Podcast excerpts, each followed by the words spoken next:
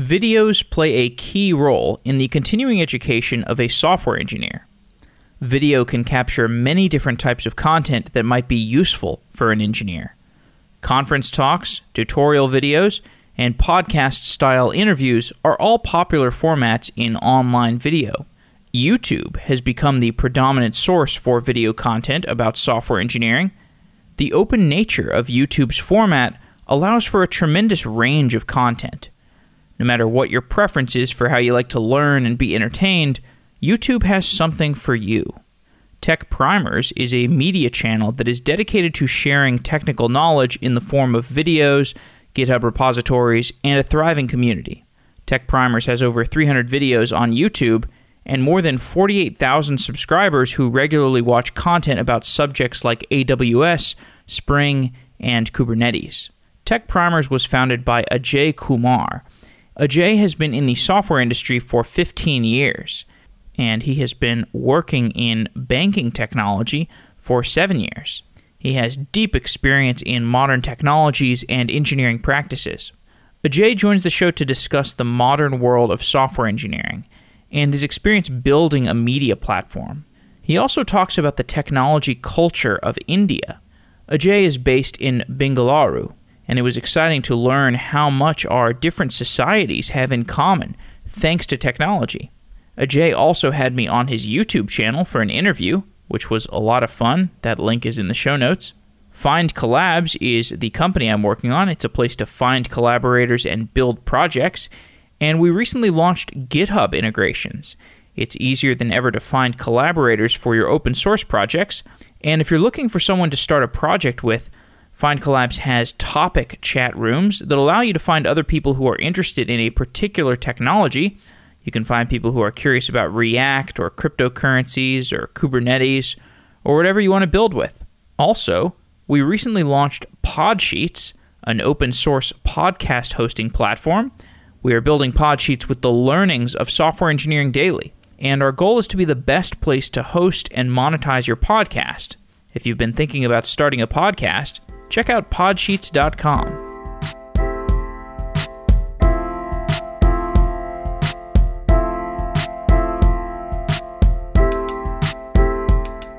You probably do not enjoy searching for a job. Engineers don't like sacrificing their time to do phone screens, and we don't like doing whiteboard problems and working on tedious take home projects. Everyone knows the software hiring process is not perfect, but what's the alternative? TripleByte is the alternative.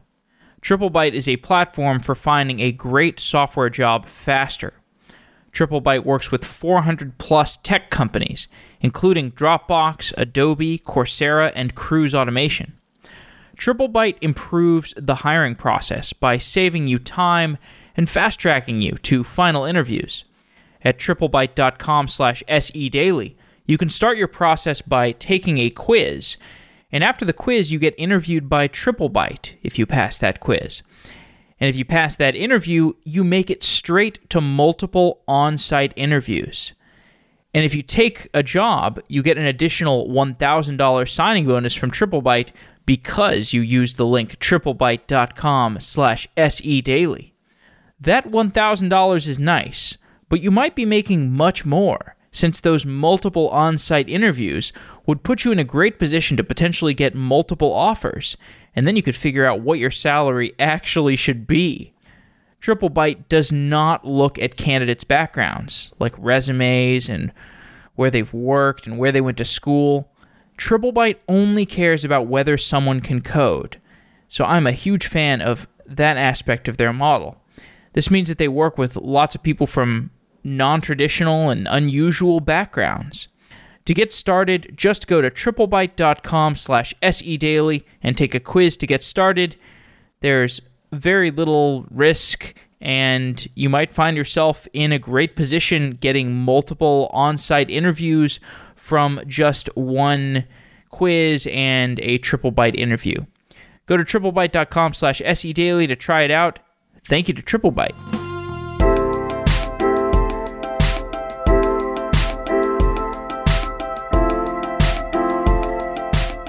Ajay Kumar, you are the founder of Tech Primers, which is a YouTube channel for software engineers. Welcome to Software Engineering Daily. Thank you, Jeff. Thanks for having me in your channel. Why did you become interested in producing media for software engineers? So, there is a long history to it. So, initially, uh, like maybe a decade ago, I used to help people when they are stuck during labs at the grad school. So, I used to see people facing issues when they are stuck in the computer science lab. So I was a computer science graduate. So I used to help people when they are stuck with debugging issues.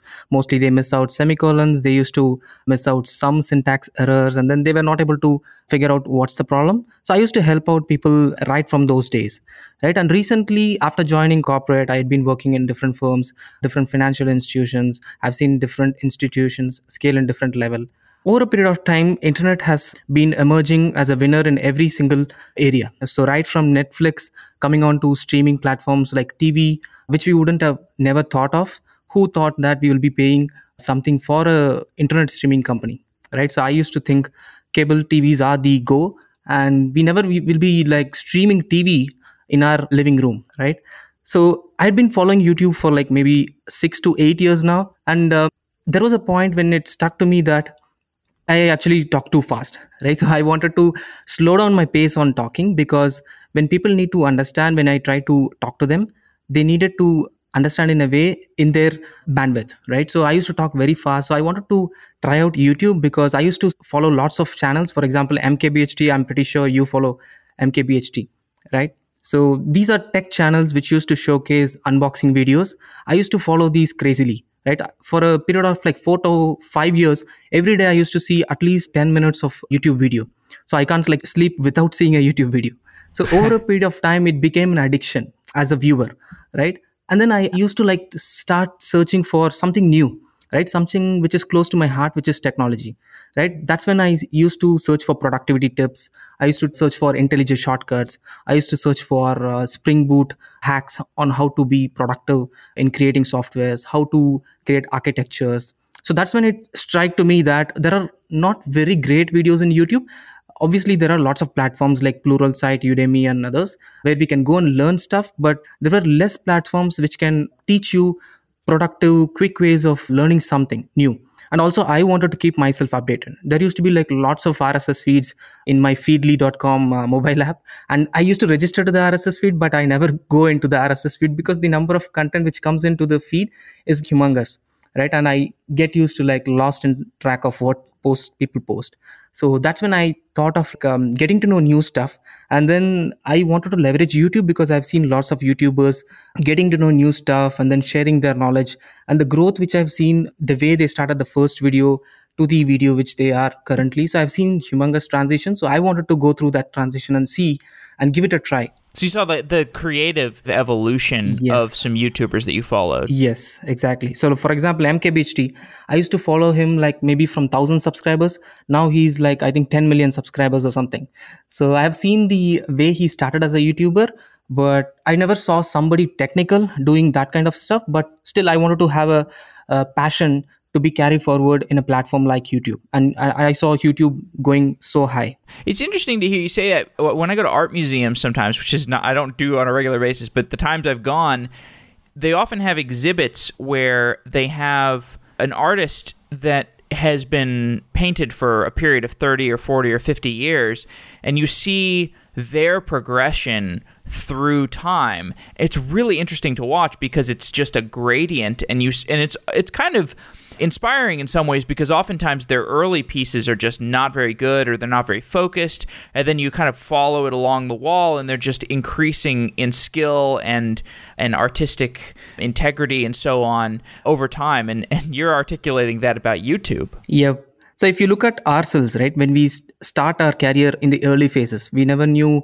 what are the ultimate stage where we'll be reaching right? So obviously we evolve along with the technology along with the practices along with the work we do at work similar to your podcast right? When you started your podcast you wouldn't have uh, known that where you will be. So you have a short term goal you have a long term goal but still how do you get that goal? So obviously we try to imitate others or we try to see somebody else and we create that as a passion and that's what takes us from there right? So same way i used to have a passion in learning technology I used to like try out lots of hands-on programming, uh, like outside office hours. Like I come back home and then I try lots of things, but then there was no way for me to showcase what I used to try. Right? Obviously, GitHub used to have lots of open source code where we can contribute, but still there are too many open source projects. For example, there is no single platform where you can showcase your stuff for example you have now Findcollabs which is solving lots of collaborative issues which we have in the industry same way with respect to sharing knowledge via primers right? Hands-on coding examples in an easier fashion. That is missing in the free world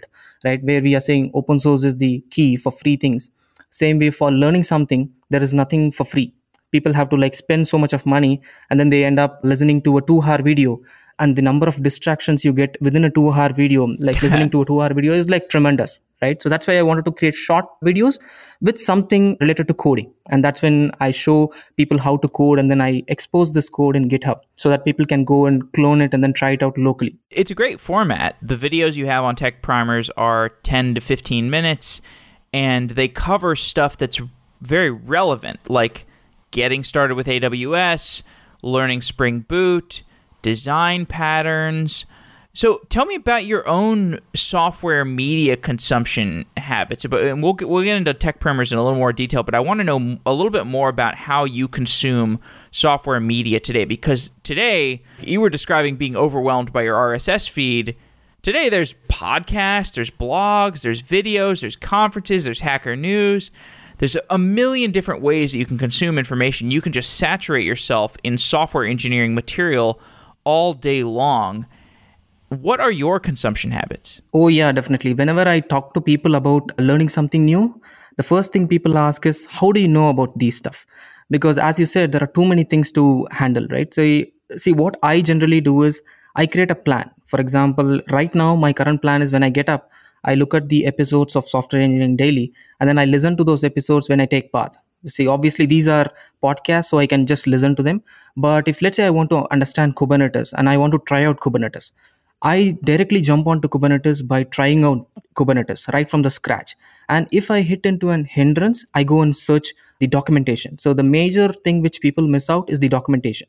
The moment I start searching for documentation, I Google out. So when I Google, it ends in a Stack Overflow page or something in the Google forums where people give links for maybe Reddit discussions or maybe discussions in GitHub issues. So that is where I navigate through the internet. So I have a preset plan, for example, podcast, then I uh, go through dzone, then there is InfoQ, then I majorly follow these co-founders, founders, conference speakers in Twitter. So Twitter is the major source of consumption of my knowledge and um, ideas right? I have wow. been using twitter for more than 10 years now. Right from my college days i used to use twitter. That was like a very nascent stage. So i have seen the evolution of twitter right from the days when they had only one single page. And so now you're following like the software influencers. You're yes. following like the like the service mesh making people oh, yeah. who are publishing you know tweet storms and you're probably following the Kubernetes IO, just like the Kubernetes account itself, and you know seeing what they publish. But you're just using that as your main source. Yeah, correct. So, for example, I used to uh, watch Venkat Subramaniam's videos on functional programming. This was like four years ago. That's when I I worked for a bank, and then I wanted to do Java streams. Java 8 was a big thing, and then functional programming was a new paradigm in the Java language. And uh, I used to search for videos in YouTube, and that's when I found out Venkat Subramaniam's video. So he used to be very funny, and the way he takes these basics of functional programming to a different level, it was like mind boggling. So I got inspired with the way he speaks, the way he talks.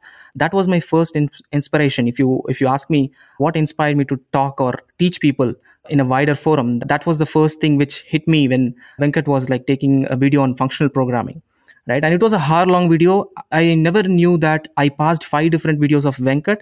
And then I, I, I was like i started with functional programming then i ended up with kotlin. Though i don't even use kotlin the way he was explaining videos it was it was completely tremendous. And it was like i was hooked onto the video right? So that's when i realized i need to be somebody like that. And i wanted to see these kind of inspirational people. So the first thing i did is go into twitter follow him. So when you follow venkat subramaniam it suggests you people from different companies for example people from spring pivotal i also met uh, josh long the contributor for spring boot in one of our conferences in India. So that is when I spoke with him. I tweeted about the way we spoke and all. So that that's how I started following people in Twitter. And the moment somebody at that level, a developer advocate in a company where he's trying to create or get collaboration for a new tool, I get news directly from Twitter. Right. That is the first point. Then I search, uh, for example, service mesh. Right. Somebody tweets about service mesh obviously a new term catches fire than like whatever right so i go and search the internet for service mesh and that's when you find out lots of medium posts on service mesh and that's when i identified medium is the next wordpress in the internet right and that's how i follow people so people who have written articles people who are developer advocates from microsoft google's and amazons of the world right that's how i keep myself up to date what i like about you is you are such a fan of the broad range of technologies, and this is kind of the, the same affinity that I have. I, I don't really have a particular technology stack that I'm interested in. I just like consuming a wide variety of things and uh, you know going deep fairly rarely trying to understand how the big picture fits together. It seems like you're you're kind of the same way. Yeah, agreed. Uh, right. See, I never used to work on all different technologies, but my passion is towards learning something new. For example, I was learning AWS, and over a period of time, I became like maybe a beginner, and I am able to articulate and I'm able to give you solutions on whatever kind of problem statement you come up with. But still, I wanted to explore the parallels for example kubernetes. I wanted to see what kubernetes provides which aws doesn't provide. And that's when the interest comes into my mind saying okay you learned already aws now why not kubernetes? Though i don't work on these technologies directly at work i try to create these accounts. And with the open source era now everything is free. So if you ask me to like create a kubernetes cluster i can log into google cloud platform and create a cluster. And google provides a one year $100 credit. And i can use that for like I don't know, however, like I have made like 10 videos on Kubernetes. All these are free. The major idea of learning something new for free interests me in creating more and more videos on new technology stuff. And it interests me to learn these as well, right? So you like nobody's charging you for something you want to try out and that's when i go and try out and that's what i uh, try to make in tech primers as well. I don't create enterprise videos. I don't get sponsorship from people. My idea is to learn something which is free so that people can learn as well and i can show people how they can learn. So that was the thought process. Do you have a vision for this turning into some kind of business or like making ad revenue or, or something? Like i love the motivation there but do you have a, an entrepreneurial vision for tech primers as well? So when i used to discuss with people they used to tell that this is my uh, retirement plan. But yeah so right now i don't have any vision on generating revenue for my full-time job. But still there are some ad revenue which youtube provides. That is enough for running the channel. That's what i feel and i'm able to like uh, run the channel with that right? For example the techprimers.com and the relevant accounts which i create. Sometimes i go to aws and then i overspend. So i will have to pay these checks back. So i use the revenue which i generate from the channel for these kind of stuff. Well i think that's great. I mean that, those are high cpm videos also. I mean if you're creating really compelling content for i've seen some of your videos they have like 100000 plus views right? And these are topics that you're going to have tech companies that want to buy ad space on them, like whether it's Microsoft Azure or MongoDB or whoever, whether they're advertising on it today or they will be in the future, it seems like that'll be a pretty good revenue stream. Oh, yeah. There are so many people who request for a startup kind of an idea. For example, uh, the video you were mentioning, it was something like an end to end microservices creation with different Spring Boot and uh, fault tolerance, resiliency, service discovery, etc right? So it took like i think two weeks to prepare the content and then you'll have to record it. So what happened is when i was recording the video wow. there was laptop crash. So i felt like oh my god. It, it, was, it was like sometimes this happens right? It, i used to spend so much amount of time and then you realize that oh man this is all like in trash now. So it takes so much time to create quality content and i wanted to stick to that. So i don't want to create viral videos. I wanted to create something which engineers can relate to that is where my experience fulfills the need of the engineers right? So i can bring in my ideas from how enterprise softwares are created and i can relate that and then create a software rather than showing them a hello world program which is available anywhere in the internet right? So that is when i spend some time there obviously every video doesn't get into youtube channel. I have like done more than like 300 400 videos but then right now there are only 290 videos because there could be a case where i hit roadblocks. I was not able to find documentation. There were issues. I was not able to fix them and things like that. But still it's fulfilling to see people coming back and asking me can you please create this end-to-end stack? I found it very useful. There are so many fans who have given me presents just because they got good high paying jobs after seeing my videos and then clearing interviews so that is like fulfilling thing which i feel is the revenue for my channel right now maybe in future i might change my vision but the current vision is to create quality content for people who can go and try these out themselves you got plenty of mileage left to cover in that vision. What I see is there are so many people who are moving into software engineering. And right now, there's a lot of people who are just new to it. And, you know, maybe they're two to three years into their software engineering career, or maybe they just came out of a boot camp, or they just came out of school, or whatever. Maybe right now they might not even be looking for the kind of content that you're providing. I mean, I feel the same way about my content. The average listener or the average viewer of your content's probably like got maybe three to five years of experience at least. I'm not sure. I mean, there's some experience bar that you need to reach before you start wanting to learn Kubernetes and AWS and so on. And over time, there's just going to be more and more of these people. So because they're early right now, and then they're eventually going to advance, and they're going to want to move beyond like kind of the introductory coding stuff into the more advanced subject matter. And I think this will just increase over time because, as you and I both know, software engineering is really exciting. Once you start, you're probably mm-hmm. not going to stop. Yeah. So that's a very good question right? Many people ask me to do basic videos in youtube if you look at the youtube landscape. So i did not start the tech primers just like that when i saw venkat Subramaniam's video. So i analyzed lots of different videos. If i feel there is a video which is already existing i try not to make it again this is because i'm duplicating the content which somebody has has already created. I don't want to create duplication just because i have like maybe 45000 subscribers in the channel. I want to create the same content so that i can get more revenue or maybe more ads revenue or maybe more views which can improve my channel. I don't want to do that because already somebody has spent so much effort in creating something which is basic right? And that is where i can bring in my experience where i have enterprise knowledge and i can add in more value to the existing build out which somebody has built. So i can add in some flavor of enterprise and then bring that to the enterprise knowledge so that people can relate it to a real world scenario and a real world example right? That is when i said okay i'm not doing basic stuff I'll do some of the basic stuff which is required to get into a stage. For example, for Kubernetes, if let's say I want to show people how to do blue green deployments, I cannot just start off with blue green deployment. So I need to make sure people understand what is the architecture of Kubernetes. So I will create an architecture which evolves over time and then it reaches to the blue green stage. So you will be finding series of videos which will take you to that step. So that is where I feel the enterprise knowledge and the expertise will help people to get into that stage and there are lots of youtubers. It's not just me who's creating videos. Everybody is trying to like share knowledge in the uh, youtube platform right now. And there is no other platform right now which is equivalent to youtube. So right now it's just monopoly if you ask me. Right? I'm uh, looking forward to see amazons and the netflix of the world creating a competitive platform to youtube.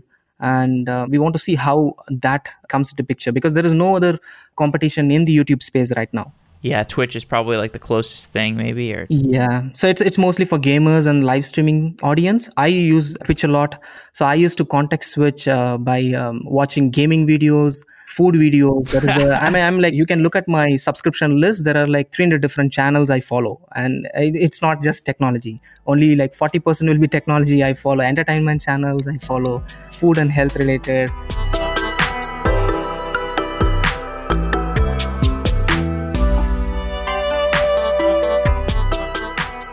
As a software engineer, chances are you've crossed paths with MongoDB at some point, whether you're building an app for millions of users or just figuring out a side business. As the most popular non relational database, MongoDB is intuitive and incredibly easy for development teams to use. Now, with MongoDB Atlas, you can take advantage of MongoDB's flexible document data model as a fully automated cloud service. MongoDB Atlas handles all of the costly database operations and administration tasks that you'd rather not spend time on, like security and high availability and data recovery and monitoring and elastic scaling. Try MongoDB Atlas today for free by going to mongodb.com/se to learn more. Go to mongodb.com/se and you can learn more about MongoDB Atlas as well as support Software Engineering Daily by checking out the new MongoDB Atlas serverless solution for MongoDB. That's mongodb.com/se. Thank you to MongoDB for being a sponsor.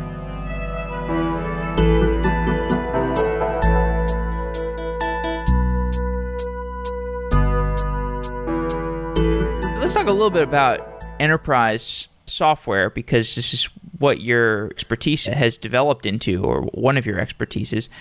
You work in banking, and we don't need to talk specifically about banking, but I think of banking as one of these industries that has been in software for a long time. So the average bank has a 15 to 20 year to 50 year old technology stack that has evolved over time. It's been updated over time. And I think a lot of these kinds of industries, banking included, the predominant stack, like if you join a bank today, the predominant stack that you're working with is Java, Spring, Cloud Foundry, and a lot of the server infrastructure is on prem these kinds of enterprises are thinking right now about okay, how do we do containerization? How do we do Kubernetes? What are we doing with the cloud?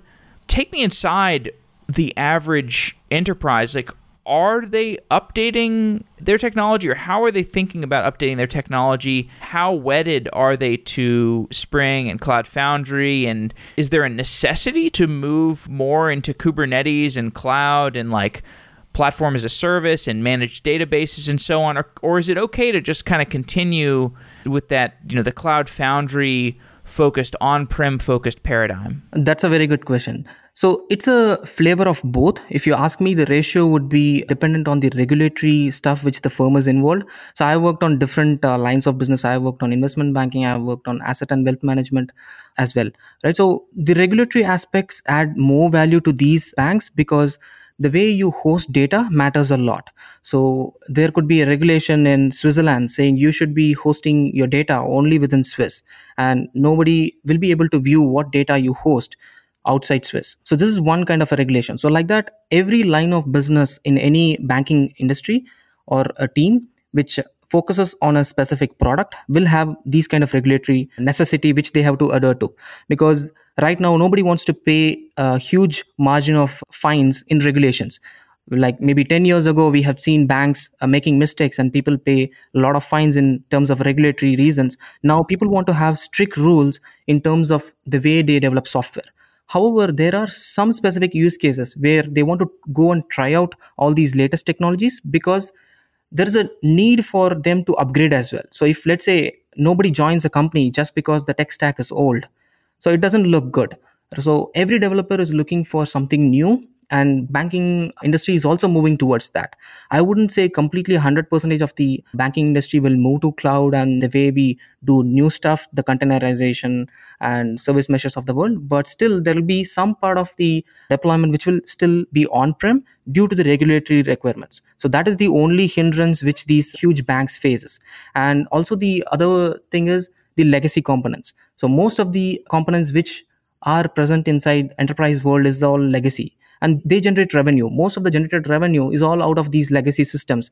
And nobody wants to like to COBOL stuff. Yeah exactly. COBOLs and mainframes of the world right? You don't you can't like replace a whole mainframe system in a year or two. By the time you think of replacing it a new technology arises. So i have been working in banking uh, industry for over like 7 years now. So right from the start i have seen uh, people working on mainframes and they are not able to still replace the system. So when i joined that particular firm they said that they're going to replace that mainframe with a java based solution but still that mainframe runs now. And only 10% of the mainframe was replaced in the last 7 years. So that shows the amount of dependency which they have with the revenue model which banks generate. But still banks are coping up with it because that's the new way of getting developers onto the system and change the way they have been thinking in developing software. So i would say maybe 10% of the uh, deployments will stay on prem and in the future uh, maybe in like 2022 i don't know how far it is but i would definitely say that people will be moving to kubernetes or public cloud maybe uh, aws azure or gcp whichever it is. And you think that the kubernetes aws deployments those will be for maybe greenfield applications, newer services? Yes. So right now, that's what people are doing. So if there is a greenfield, people think about deploying it into the uh, newer ways of developing softwares in the cloud native world, right? Either you deploy it in Cloud Foundry or GCP or AWS or Kubernetes, doesn't matter. So it's the way they see the business revenue model, right? So if let's say I have a heavy application which I don't want to touch for a while, I might be like deploying into on-prem. But if there's a need for me to like push this constantly and I want to leverage the features of the cloud like blue green deployments and auto scalabilities and stuff like that. So that's when people go for the newer versions of these paradigm. How has the java spring ecosystem evolved since you entered the industry? Oh yeah. When i started coding in like 2009 i used to work in the solaris box. So this was like i think java 1.4 when I never knew like the UI was developed in some other software and like we know that there is a UI, you'll have to just use it and stuff like that. Right now, if I look at it, there is Java 12 where we are talking about functional programming. But still, the major part of the Java, the core attributes of Java still remains. The way you define stuff, the way you create, store artifacts, uh, store uh, memory inside the JVM, it's all like the same. The more value had, which I see, is the Spring ecosystem right when we used to start like i said a decade ago we used to have handwritten logics for creating application servers or web servers so these code used to be like what 1 million lines of code or something just for the framework to just bring a server up and then handle requests in a way you can handle your threads inside the jvm now if i look at spring boot I can just bring up a container in like what a minute. You can go to start.spring.io and spawn a simple web service in a minute. So that's where I, I see that people don't uh, worry about the framework as such the the way you create basic stuff. People are now concentrated on the business logic on in getting like use case driven solution for their implementation. So i've seen so many frameworks come and go but spring has been the major leader in the industry and with spring boot they are just killing it in the jvm world. That's what i see because every where you go people are using spring boot. If there is a web service it's Spring Boot in the enterprise world. Explain what Spring Boot is. How has that evolved the Spring ecosystem? So before the Spring Boot ecosystem was created, there there was this huge hype with respect to Docker, where everything was packaged as a single container, and you had the whole runtime within a single image or a package. Right now, coming back to Spring Boot, so Spring had too many dependencies with respect to property files and the web server which it was running on. So if you create web service code, you will have to run it in a application server or a web server. Most of the time we choose tomcat for it. So people have to have tomcat installed in their on-prem dev uat and prod machines. And all these could be different versions. So what happens when i test my web servers in dev it could be a higher version of my tomcat. And if i go to test it could be a different version. And same with prod. And there is no way for us to reconcile saying whether the tested version in dev is the same as in the production. Because these runtimes are tied up to the host and there was no way for a developer to know and developer doesn't even care about what tomcat version is running on these servers. So that is when spring boot came up with an idea saying i'll package my runtime along with the same artifact which i generate. That way i'll be able to test my whole runtime along with the artifacts which i want to test in the same environment. So if I go to dev, I'll be using the same version of Tomcat and Spring Boot consolidates all these Tomcats into an embedded Tomcat in a same jar. So previously, if we were creating web artifacts, we used to create something called as WAR files, web archive files. Now you can still leverage Java archive files and run a web server because all the Tomcat elements, the runtime components are all embedded inside the same jar. So that is what Spring Boot is. So like when, when I think about time to getting my application off the ground. The gold standard, it may not be the gold standard today, but Ruby on Rails, it made a big move forward in terms of how fast people could get their applications off the ground. Did Spring Boot bring that kind of Ruby on Rails like experience to the Java ecosystem? Definitely. Spring heavily relies on annotations. So if let's say I want to create a simple REST service, I can just annotate it with a simple get mapping or a post mapping, and that can internally generate lots of code. And the framework takes care of routing your request to the method which you have written. So in essence it is exactly like ruby on rails where the productivity increased. Same with spring boot. It was not exactly the same but still if you are concentrating more on business use cases and you don't worry about the size of your jvm and you don't want to consider performance too much then spring boot is your way because your productivity increases in creating applications and then pushing it into prod as quickly as possible. You mentioned something earlier. You were checking out kubernetes because you wanted to see what kubernetes offered that you could not get out of a cloud provider. I thought that was a very interesting statement because obviously cloud providers now offer Kubernetes as a managed service. I'm, curious about what you meant by that statement. Yeah, so when I when I uh, saw Kubernetes, every cloud provider was having Kubernetes along with their offering, which basically meant there is something new which Kubernetes offers which they don't have. So that was the primary reason why I wanted to learn Kubernetes because if I learn Kubernetes, I can work on any of these platforms. Even I can go to like Azure and then I can work on a Kubernetes cluster inside the Azure platform. When I uh, learned AWS, I realized how attached I am to the AWS ecosystem. So if I learn something within AWS, it is tied up only to AWS. But when I learn Kubernetes, it is tied up to every cloud provider in some sense or the other. So I wanted to explore Kubernetes to see what is that, which is which is like a selling point for Kubernetes. And I see so many developers contributing to the open source ecosystem inside Kubernetes, and that is when I was extremely eager in learning Kubernetes. And since getting into that Kubernetes ecosystem, and you see the potential to work on other cloud providers have you experimented with Google Cloud and Azure and started to get a maybe DigitalOcean, started to get a sense for what the other cloud providers have to offer? Do you ha- do you have a sense of how they contrast with each other? To some extent, I do have. So I tried OpenShift maybe like I think when I started Tech Primers, I found it a little bit tough. I have used Cloud Foundry, I have used AWS, and Kubernetes. I started learning with Google Cloud. So I knew that Google is catching up with uh, what Amazon is doing but I didn't want to get into a bias situation because everybody talks about AWS. And that's when I thought, okay, let me learn Kubernetes first and let's see what Google has done and how does it compete with the other products. And that's when I learned Kubernetes with Google Cloud. So Google Cloud, like I said earlier, they provided a hundred dollar credit. So I was able to create a cluster within minutes.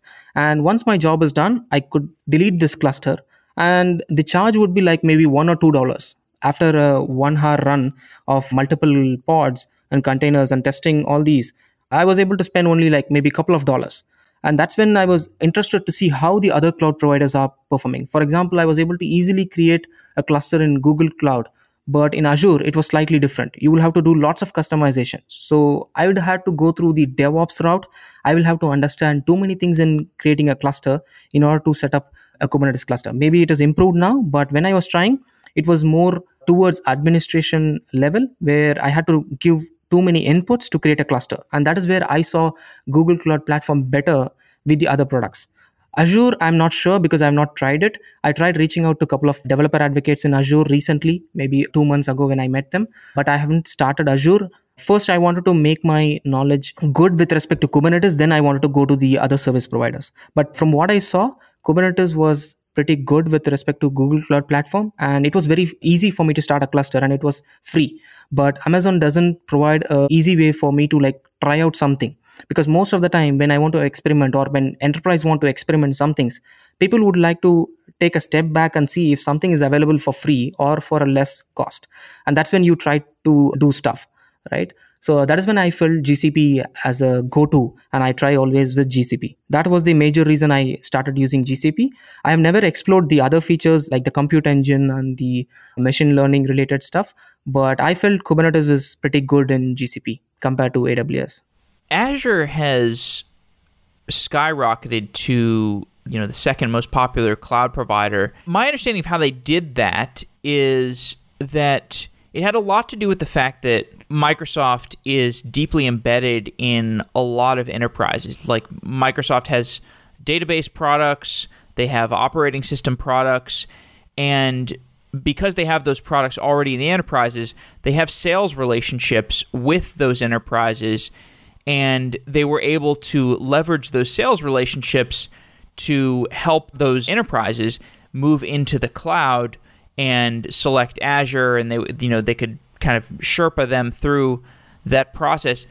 Do you have an understanding for how Microsoft has played this game so well and how they have gotten to a position where they are you know they're not close to AWS but they're in second place and they're doing really well. Do you have an understanding of how they did that? Yes, to some extent. So when I spoke to people who have been trying to adopt to Azure, the first thing they say is the same thing what you mentioned. So Microsoft has always been a product company and they have been developing software right from the start, like maybe when I was born, right? But Google have been evolved from a search giant and then they are trying to sneak into every line of area. Same with AWS. It was an e-commerce company and then now they are in the cloud space. But Microsoft has always been a software company and people trust Microsoft more than all these providers. And that's when people choose Azure over AWS. And that's what I have been hearing from a lot of my colleagues from different companies. So the moment first they try out AWS, they want to have a backup plan in Azure as well. That way they have hybrid cloud strategy and then they have like maybe multi-cloud strategy where they have multiple cloud vendors so that they don't get tied up or they don't get hooked into one particular cloud platform and that's when they choose azure as a second option. And that's why you see a lot of companies adopting azure nowadays because of this specific reason the microsoft branding. And with microsoft acquiring github i feel that's a good move because now you build more confidence in the open source industry where microsoft is now leading the whole ecosystem of hosting your code. One of the subjects that you cover in your videos is design patterns. Design patterns is something i've always had mixed feelings about because I think the way you actually learn design patterns is often by seeing them fully implemented and it, it, sometimes makes me wonder what's the point of even discussing the design pattern itself if you could just learn these things by example why are design patterns important for software engineers? Oh yeah that's a very good question. So in fact there was some reason why i stopped that series. It was exactly the same because there could be different ways of implementing the same. And if i say something it might not be relevant for your example. Maybe the use case is same but if you look at the maintenance perspective for example i had worked on a product which had heavy design patterns. Like i used to note down the number of design patterns which was there in the code base and it used to hit like more than 15 and i can't even keep track of what are the different design patterns right? And i know this has evolved over time but still it is very difficult to navigate and maintain a code base when you have too many design patterns and when you have people who don't even understand these design patterns. Like one such design pattern is a visitor design pattern. It's like initially very complex to understand but when you understand it it's easy. But the guy who has created this design pattern he knew what he was doing right? But the only downside was the others who were in the team they were not able to catch up with what was that design pattern. So what happens people just ditch that design pattern and try to create a different design pattern which is easy to understand right? So it's all up to the implementation and most of the time it just ties back to the developer because if i'm comfortable with something i'll do that. But if you ask me a design pattern should be chosen when you have the luxury to maintain it. If let's say i want to keep my code base simple i would go with a simple design pattern. I don't want to like complicate my code with respect to visitor design pattern. I would rather have maybe a switch case kind of thing to like control maybe a factory design factory pattern to do it right? That is when i see more value add when you want to weigh your maintenance of the code with respect to how you write your code. So if you're okay with maintaining a code with more complex design patterns then yeah that that's that's how it is. I mean, the whole concept of design patterns is always confusing to me. So, like, you take model view controller, for example. I think I still don't really understand how model view controller works. And I don't know why it's important because if you can just say, instead of saying like model view control, we have the model, we have the view and the control, you could just say, here's the web page that gets rendered to somebody, here's the database, and here's the application. The application requests information from the database and renders information on the front end. Like, we, why do we need the abstract idea of a design pattern? It seems like it just adds kind of unnecessary complexity. Why not just talk in terms of databases and applications and front end web pages? Oh, yeah, that is the major reason I started Tech Primers to make things simple. As you said, I have seen technologists going crazy with these terminologies, right? It's so academic. Exactly. I mean, it's like kind of a norm these days. When you come up with a new term for an existing thing for example pod why would you name something a pod? Like when you group something as containers you can say container groups right? So these are some maybe norms which we have created as technologists saying we will just give fancy names. If you ask me i'm a fancy guy. I can i can give you whatever name you want for any product. So if you ask my manager he will he will know about my products what i have created internally right? So i think it's kind of in our dna where we want to create new product names which are fancy so that people can come in and then look into it. But underneath it's all the same thing so like i was listening to your uh, videos on databases there are too many databases like cockroachdb mongodb there are so many databases but there could be only a slight difference between either of them but the naming construct of these databases doesn't solve the problem of what they are trying to solve well, it could be pretty good branding. I mean, Cockroach DB, great branding. You know, yeah. like it never dies. It's just like a cockroach. yeah, agreed. I- I'm curious about cultural differences between software developers in India and those in the United States. Because I talk to you, kind of feel like I'm just talking to, you know, we could be having coffee at, at a Silicon Valley company. It just feels like it's pretty borderless conversation. You know, we're on, we're browsing the same internet forums, we're looking at the same kind of content. How do software developers in India compare to those in the United States? So I live in the uh, Silicon Valley of India, Bangalore right? So i started my career here. So from what i have seen right from my uh, days right? So when i started off working in a service based company so you will be abstracted with too many things. So you will be just getting a jira which you can work on but you won't have an end-to-end understanding of how a software is shipped onto the production machines. In fact i can guarantee that more than 50% of the people who are in india still won't know how things are getting shipped onto production. But over a period of time this evolved and lots of companies started opening branches in different regions and different parts of the world. And again being india you have the population and the wide variety of culture and the integrity so that's when people start opening offices in bangalore majorly right so most of the software companies they start off with offices in bangalore and if you look at the landscape so let's say i work for a service based industry now next switch which i want to make is obviously to a product company. If let's say Facebook comes to Bangalore, I will definitely try to go to Facebook. Or if let's say some other big bank comes into Bangalore, I will try to switch to that particular bank. This is because most of the time you get freedom when you move above the ladder right? So that i have personally seen when i was in a service based industry when i used to create products nobody used to like appreciate right? People used to be like okay yes whatsoever. But when i moved to a bank and when i created something which can make your life simple people used to appreciate they used to take time in reviewing that they give feedbacks. So what happens is you create a culture which is globally present so i used to work with people from new zealand people from singapore people from new york and london so i got all these cultural values from these people so if you look at my evolution I didn't evolve being in India. So I was in India. In fact, I never traveled to any other uh, country for work, but still, I got these values incorporated from these people.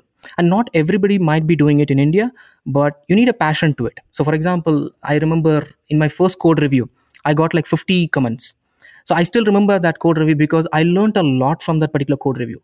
If I had thought that, okay, somebody is just trying to bash me in, in terms of code, I could have just gone back and then just been in the same company. But I have learned so many things from that. And then now I'm in a state where people look to me as mentors, where I can train people. So that is where I see things getting evolved. And in India, especially, there are lots of people like these. So I'm not the only guy. You just see me because I collaborated with you and via YouTube or FindCollabs.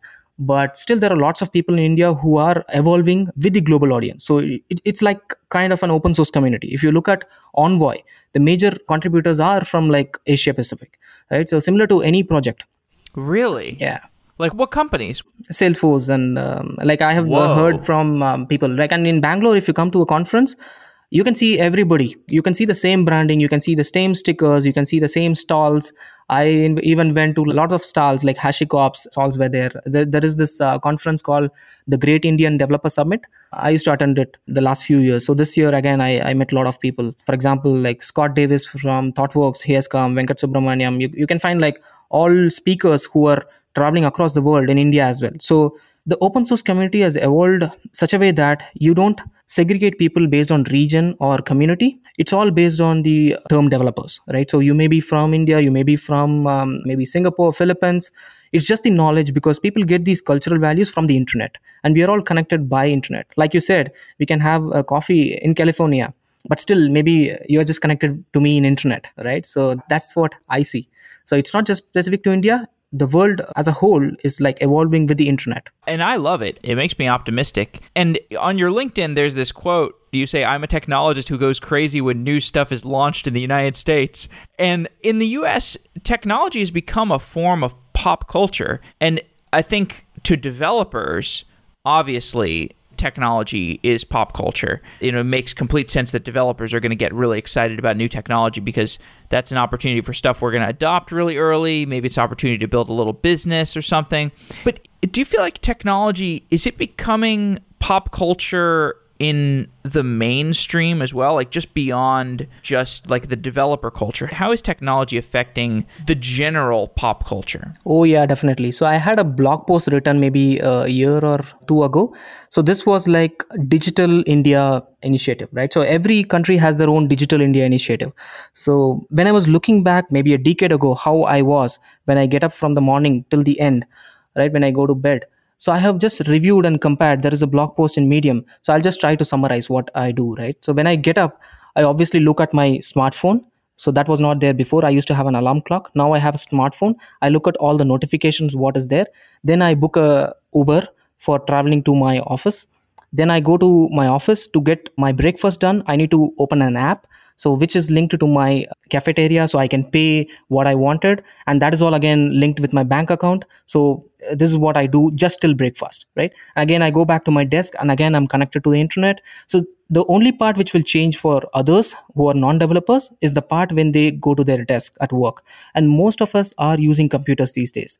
So when i used to work initially so i used to have a 256 gb ram and uh, that used to be considered as a like high end computer. Now i have a mobile which is more than like what 4 gb or 6 gb ram in my hand right? So it's not just specific to me as a developer but if i look somebody who's traveling with me in uber who's not a developer he's maybe an accountant with some uh, corporate right? So he is also undergoing the same change of digital evolution which i went through.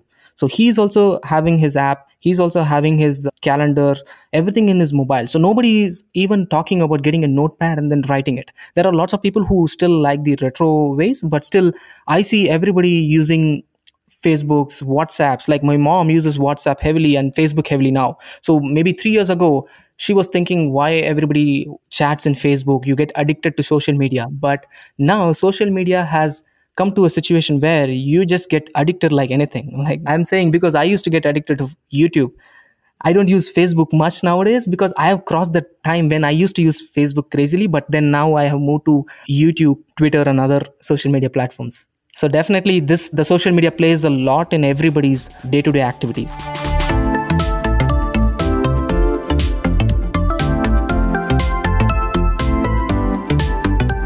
Codacy helps development teams of all sizes to automate their code quality by identifying issues through static code analysis, both in the cloud and on premise.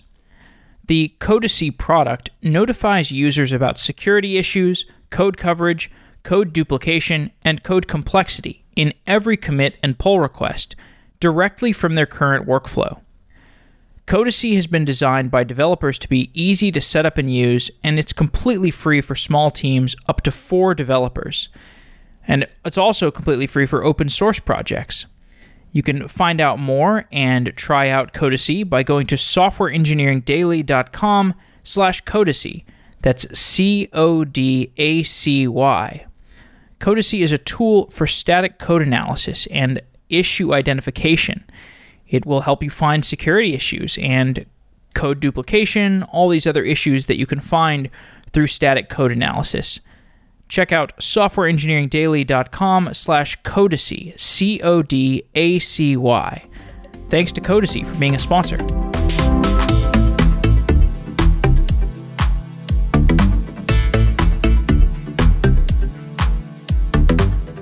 I want to ask you a little bit about my understanding is that in India, and, this is just from reading some headlines, so correct me if I'm wrong, but there's kind of a battle going on. And I, I, talked to somebody in Vietnam who said this was going on in Vietnam, where basically it's kind of like a battle between the Chinese sensibility of social media, where you have some monitoring, you have some heavier restrictions, versus the Western sensibility, where it's a little more open, there's more privacy, and in these places like Vietnam and India, there's a debate going on about which end of the extreme do we want to lean towards? Can you tell me about the norms of social media and privacy and how that's playing out relative to China or the United States?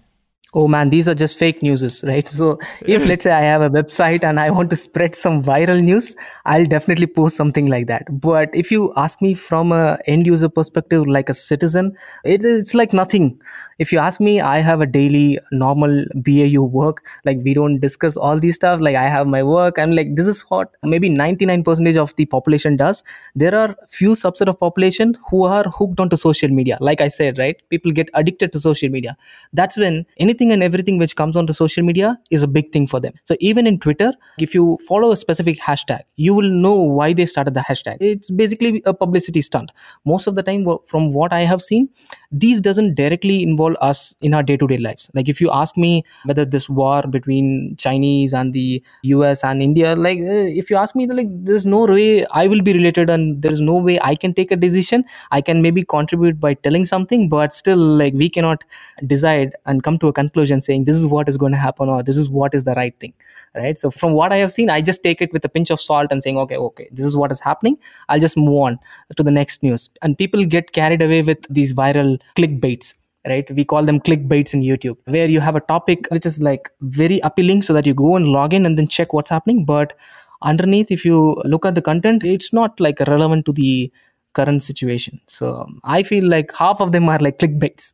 Yeah. So, but let me just clarify what, what I was trying to say. So, is the usage of social media, Twitter, Facebook, WhatsApp, Instagram, is it basically just like in the United States? I mean, is it just the same? Is it like a westernized internet basically? Oh, yes. So we do uh, binge watching all the time over the weekends, right? So I use, like, I have a Netflix subscription. I use Netflix. I don't even have a cable connection. I don't see local cable TVs these days because I moved to, like you said, westernization, right? Because I am connected to people like you. So in my office, I just speak to people from London, US, Singapore. So I don't feel that I have any local knowledge going forward right? So i have like global knowledge. Now i'm trying to bring those knowledge onto myself like watching netflix understanding what's happening in the us how their culture is. If i uh, see stranger things i can see how people create this content which is relevant to the us and i can understand their culture by watching that. And more people in india are doing it if there is a game of thrones season getting launched you can see the number of excitement which is happening. Like i talk with lots of colleagues the college going creators and they, they go crazy with game of thrones. They explain the whole episode end to end right? So it's exactly the same. People are getting westernized. If you ask me everybody is getting westernized and us is the pioneer in creating these. Well you know i'm very excited about finding collaboration. I want to see how indian pop culture feeds back into American pop culture because I think as you get a more saturated global connectivity, it's going to go both ways. I mean, the way it is today, it's like I mean the the way that you've kind of articulated it is a lot of it is just technology is emerging from the United States and being adopted and being and other countries are being westernized, but it's going to go both ways. I mean, there's going to be a feedback loop and that's what I'm really excited about is the technology melting pot. Oh, yeah, definitely. So, like I said, I'm in the Silicon Valley of India. So, I find startups every street. So, when I go to my home to my office, I can find tons of startups. When I started Tech Primers, there were a couple of startups who reached out to me saying, okay, can you be the mentor for our startups? Because we are starting something in India and we want to leverage that and then take it forward. Right. A simple example is for my milk delivery or my vegetables delivery. So, there is an app which can like deliver these right maybe at like five o'clock in the morning six o'clock in the morning every day. And these were there for the last maybe four or five years or more earlier. So these are some things which have been evolved because there is mass adoption in india. So if you had seen uh, interview by sundar pichai on how he wants to take google so he has been mentioning that he wanted to test a lot of things in india because there is too much adoption in india. So that's what i see right? There is too many people in india and everybody is moving towards technology. So everybody has a smartphone. Like i wouldn't say everybody but still majority of the population use a smartphone. Like i see people using cabs left right in bangalore. I don't get to travel in a public transport. Rather i would prefer uber because that's like easily accessible from my palm. I don't want to spend more time right? People have gone through the notion where they don't want to spend time in reinventing again. Instead they just want to leverage something which is faster like how televisions evolved how, computers evolved. People have now evolved with using everything and anything with respect to technology. And again it's a two-way thing like you said. Lots of things are getting invented from bangalore as well. Nothing is coming to my mind right now but still definitely there is coalition where people start off from here and then it goes to us and then from us it comes back here and it's the other way around with other countries as well all right. Well, this has been a really interesting conversation. we definitely need to do it again. I'd love to have you on again in the future.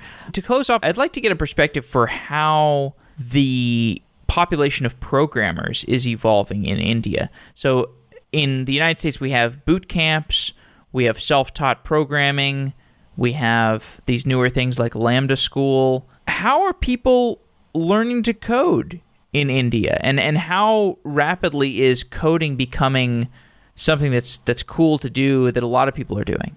Okay, so uh, this dates back to maybe a decade. So when I was joining the grad school, so I had like maybe a couple of months before I joined the grad school. So most of the time in India, people like concentrate heavily on education, right? So you should never be free. So you should have to either study or play. It is either you should be a person who is like scoring first rank, or you will be like top in the sports, right? You you would have heard about cricket and stuff like that. So when I started off for grad school, so I joined an institution. So these are like computer institutions where they have like bunch of computers. They teach C, C++, and that was the programming language back then right? So i used to do the certification. So that was a trend. So how people learn about technology was using these certificate programs and then there are lots of institutions. Now if i look at it after a decade for anything and everything there is an institution. So you talk about aws certification there is an institution. You talk about kubernetes there is an institution.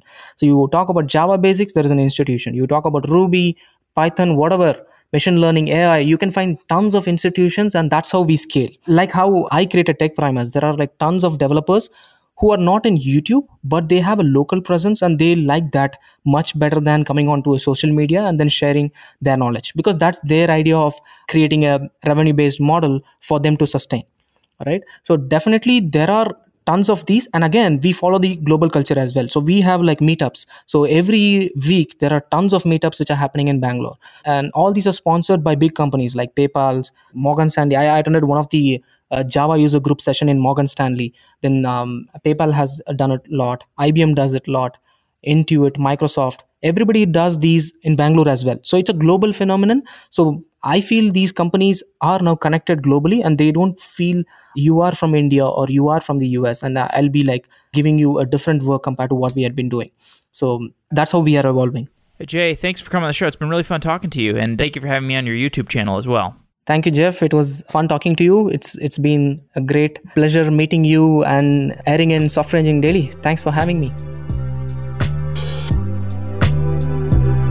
When I was in college, I was always looking for people to start side projects with. I couldn't find anybody, so I ended up working on projects by myself. And then when I started working in the software industry, I started to look for people who I could start a business with. And once again, I couldn't find anyone. So I started a business myself. And that's the podcast you're listening to. But since then, I've found people to work with on my hobbies and in my businesses, and working with other people is much more rewarding than working alone. That's why I started FindCollabs. Find Collabs is a place to find collaborators and build projects. On findcollabs.com, you can create new projects or join projects that are already going. There are topic chat rooms where you can find people who are working in areas that you're curious about, like cryptocurrencies or React or Kubernetes or Vue.js or whatever software topic you're curious about. And we now have GitHub integration, so it's easier than before to create a FindCollabs project for your existing GitHub projects. If you've always wanted to work on side projects, or you want to find collaborators for your side projects, check out FindCollabs. I'm on there every day, and I'd love to see what you're building. I'd also love if you check out what I'm building. Maybe you'd be interested in working on it with me. Thanks for listening, and I hope you check out FindCollabs. Wow.